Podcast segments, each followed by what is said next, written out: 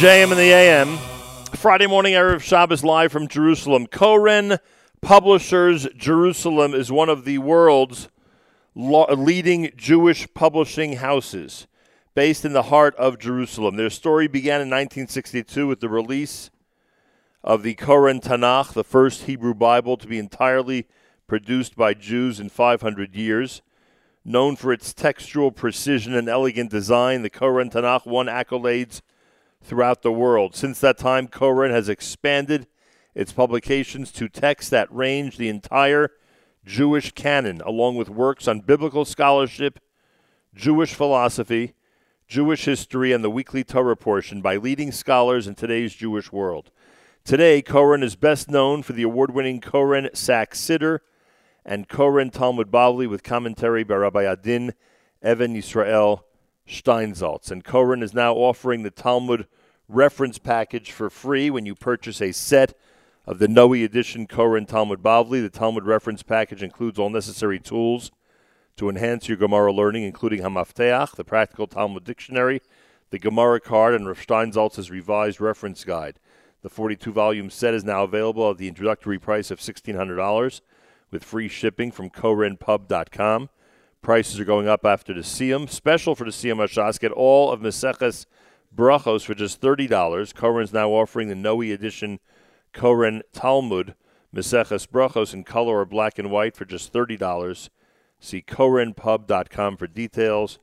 korenpub.com for details. Rabbi Avishai Magensa is the uh, uh, is the curator for the Noe edition Koren Talmud Bavli and is the production manager of all Koren projects. He's been a guest of ours before when we visited Koren headquarters here in Jerusalem. We're on Facebook. Go to facebook.com slash Nachum Segal Network to see this conversation as it takes place. Facebook.com uh, slash Nachum Segal Network. Rabbi Avishai Magensa, welcome back to JM in the AM. Thank you. Morning. I have to say mazel tov to you, don't I? Because uh, the Shas is now complete, and Yeah. you and the entire staff and these scholars that have worked so hard for many, many years. It would be uh, uh, actually a seven, eight year project, right? Right, a little more than uh, the seven and a half years that it takes to complete uh, Shas, because obviously we were working on brachot uh, before the beginning of uh, last cycle. Right. And did you ever fear that you might miss one of these deadlines with all the different volumes that were coming out? So absolutely, yeah, we, we were never, uh, you know, just uh, sure of ourselves. Uh, we took uh, great measures to make sure that uh, we can meet the, the deadlines. And uh, it is with tremendous siyata dishmaya that uh, we really made it. We did not miss a single volume Amazing. on time. Last night at the Siyum Hashasa Binyanei HaUma, Koren had an amazing presence. Uh, beautiful booths, um, people going around uh, giving out gifts and encouraging people to sample the new ta- the new um, um, Talmud Bavli uh, to get a taste of it. Because this coming Sunday, we're now two days away from the actual start of Masechet Brachot. We're from the actual start of Shas.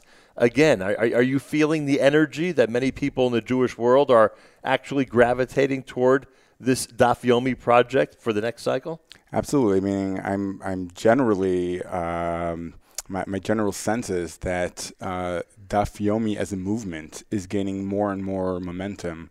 Um, I myself am uh, privileged uh, to be teaching Daf Yomi a number of times a week, and I see the diverse uh, crowd that comes to uh, to the shiurim, and uh, I think it is becoming more and more uh, popular. And definitely, this is um, this is a uh, book that can help uh, people access people of all different backgrounds access the Daf Yomi. No question about it. Rabbi Avishai Magensa is with us. All right. Um, you have selected a specific part of the Talmud in order to do your presentation this morning. How did you arrive at the area of Talmud that you wanted to share with our listeners this morning?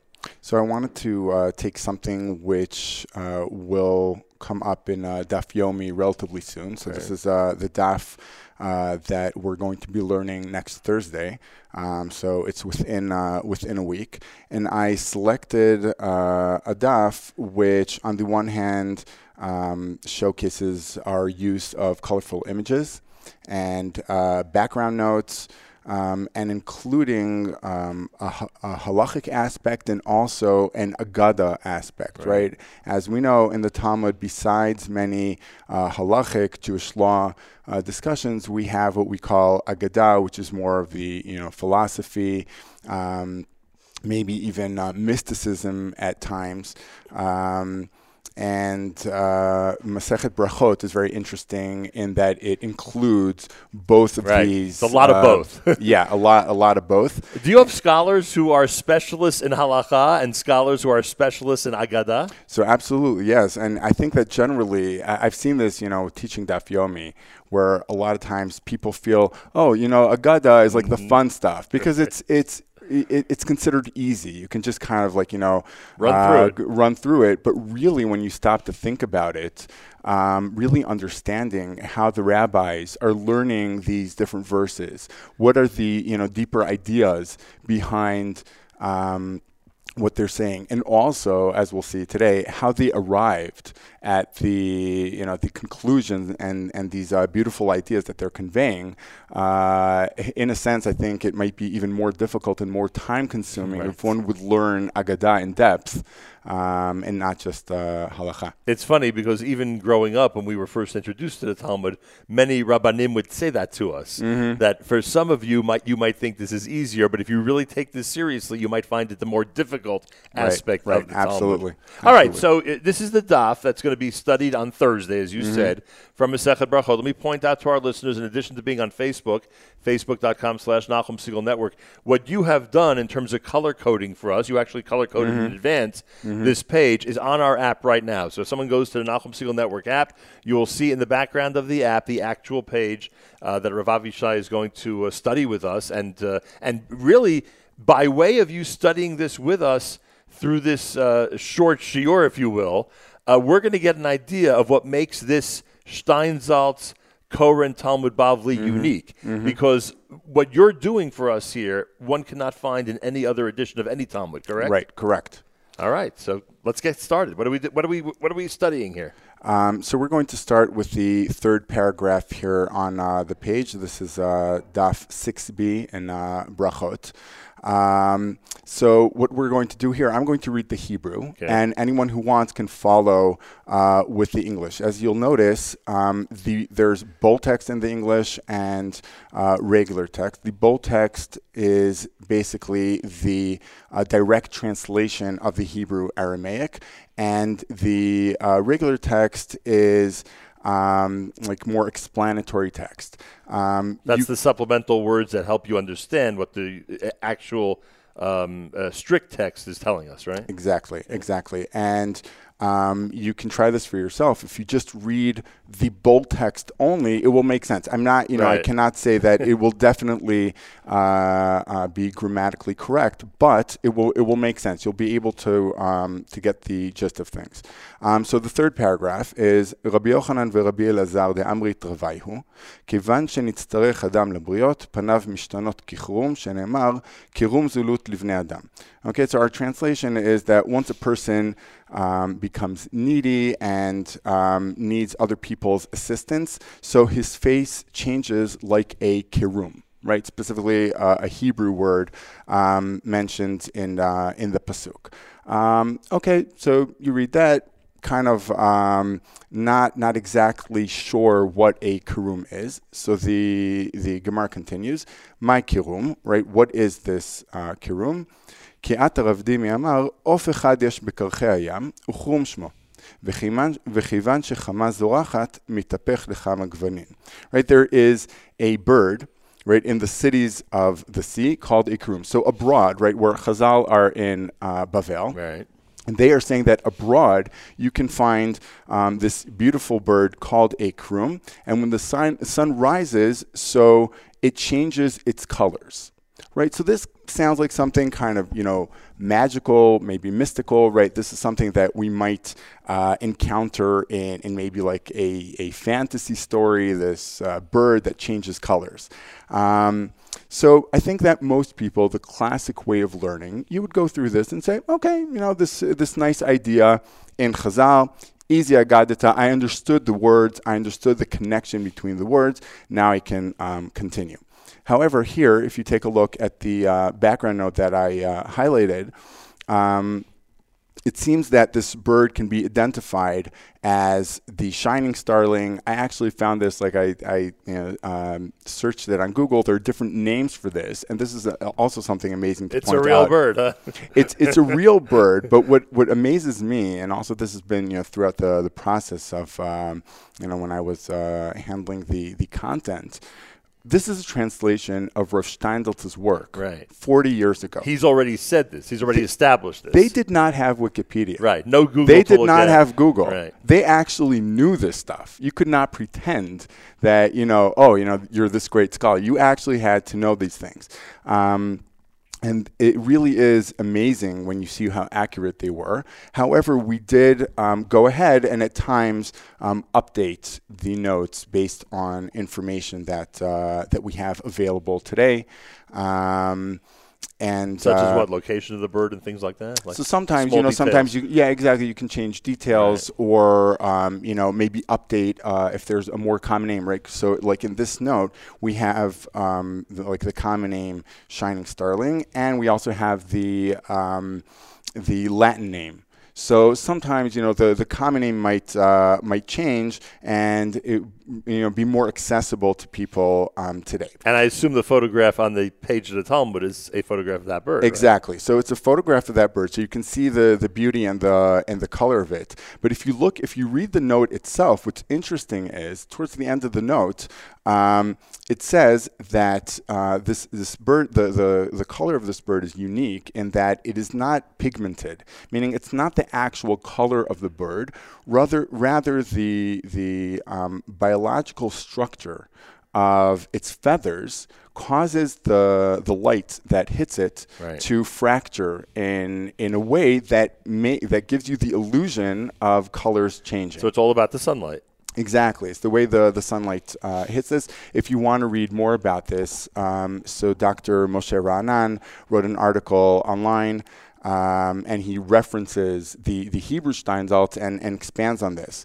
And I find this very interesting because it turns it from something that you feel, okay, maybe Chazal kind of maybe made up something uh, or just you know to, to convey an idea they didn't actually refer to something in the physical wor- world however exists. you see they are traveling they're going places, they're seeing things, and they're incorporating that into their learning. That is a very deep educational message.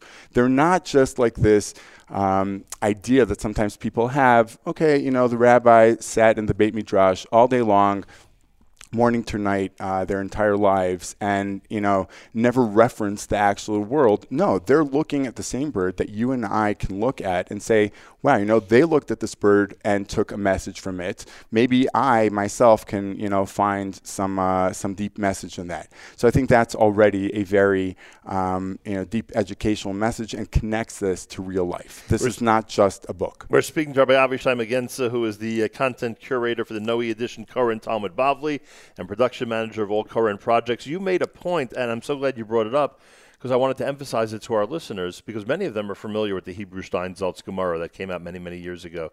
The, the, scholars were assigned when it came to this project to literally translate that. Mm-hmm. You weren't looking for them to add to it. You wanted them to take what Rav Steinsaltz had already done mm-hmm. and bring it to light, obviously in English as well. That was a major part of the project. Uh, and I think that's important to note that this mm-hmm. was a that if you want authentic Steinsaltz, mm-hmm. this is authentic Steinsaltz. Mm-hmm. Mm-hmm. This is not the scholars at Koren, you know, putting their spin on anything. Right, exactly. Um, however, I do I do have to add that at times. Rav Steinsaltz, um, primarily to my understanding, what he tried to achieve was to uh, get past the linguistic barrier um, that, that, you find in the Talmud so that Israeli um, scholars would be able to access the, the Talmud.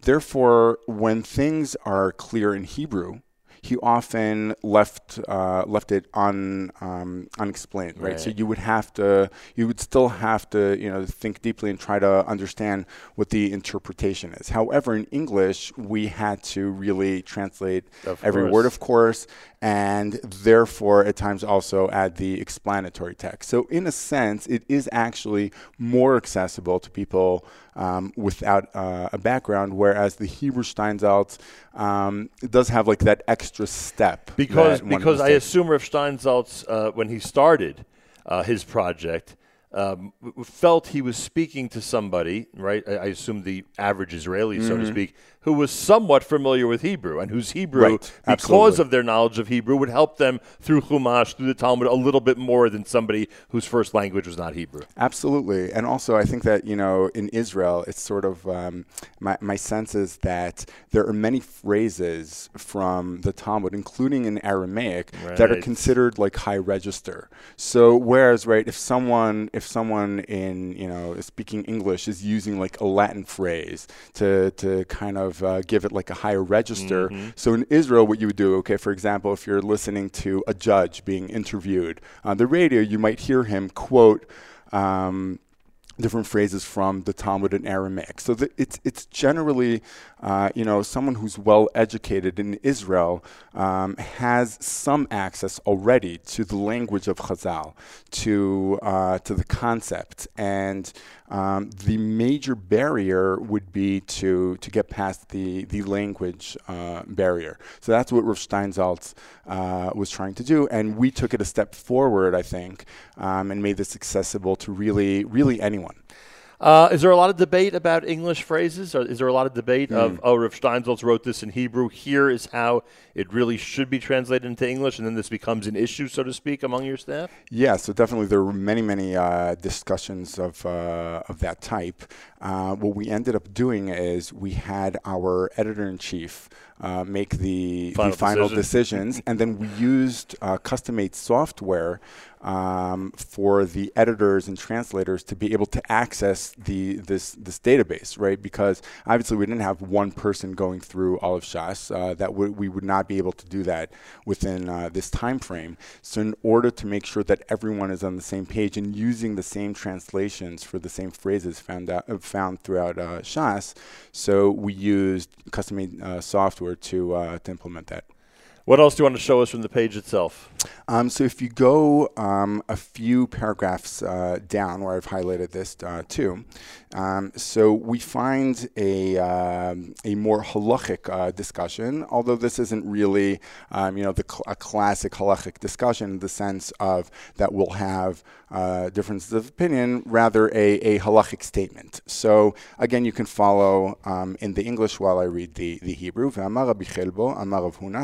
לעולם יהא אדם זהיר בתפילת המנחה, שהרי אליהו לא נענה אלא בתפילת המנחה. Right? So he says, you must be uh, careful, right? Our translation is uh, vigilant uh, with regard to the, the, afternoon prayer, right? To make sure um, to daven mincha on time. Um, and if you take a look at, uh, at the note here, quoting uh, Kli Yakar, uh, he points out that the reason mincha is singled out is because it occurs in the middle of the day. Most of us are extremely busy. We're at work. We're doing things. We have our kids and, and the most and inconvenient tefillah. exactly, exactly. Although I, I, I, heard once a joke about uh, mincha that it says tefillot avot tiknum, right? That the the our forefathers are the ones who instituted the tefillot, because then, right, a man can say, "Sorry, got to go to shul," you know, and uh, kind of just uh, disappears.